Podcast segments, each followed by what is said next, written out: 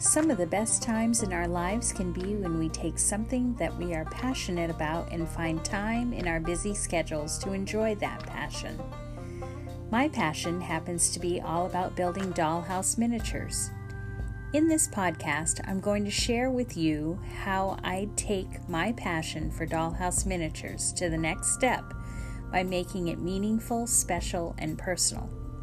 I'm going to show you how I take a simple dollhouse and transform it by building memories into the heart of the project.